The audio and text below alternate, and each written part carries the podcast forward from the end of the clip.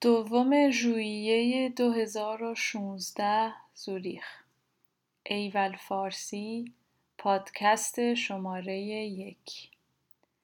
وقتی بچه بودم ماشین ها خیلی متفاوت بودند. هر مارکی شکل و فرم مخصوص خودش را داشت.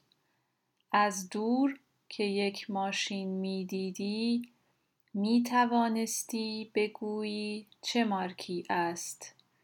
BMW شکل مخصوص خودش را داشت. بنز چراغهای مخصوص خودش را داشت و غیره. ولی الان همه ماشینها شبیه به هم شده اند. همهشان شبیه تخم مرغ شده اند. وقتی از دور نگاه می کنی نمی توانی تشخیص بدهی که این چه ماشینی است.